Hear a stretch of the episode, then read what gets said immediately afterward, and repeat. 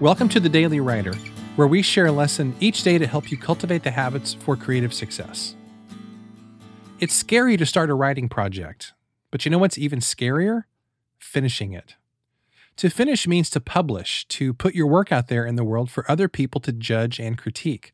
The thought of people judging your work is just too much for some writers to handle.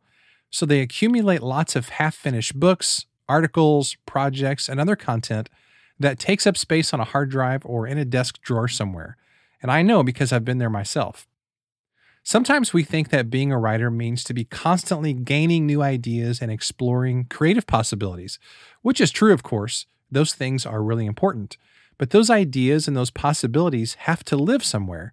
They need an outlet. Here's a challenge that'll help you develop confidence and momentum. Finish something and publish it. Just be done with it. Set it out into the world to help readers, no matter how many or how few. Neil Gaiman said, You have to finish things. That's what you learn from. You learn by finishing things.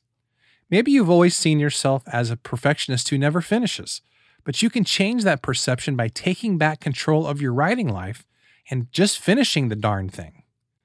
You can change how you see yourself and how you talk to yourself. Lots of people start, but far fewer people actually finish what they write. So be part of that elite group and finish what you started. Thanks so much for listening to today's episode. For more, you can visit us at dailywriterlife.com. Thanks, and I'll see you tomorrow.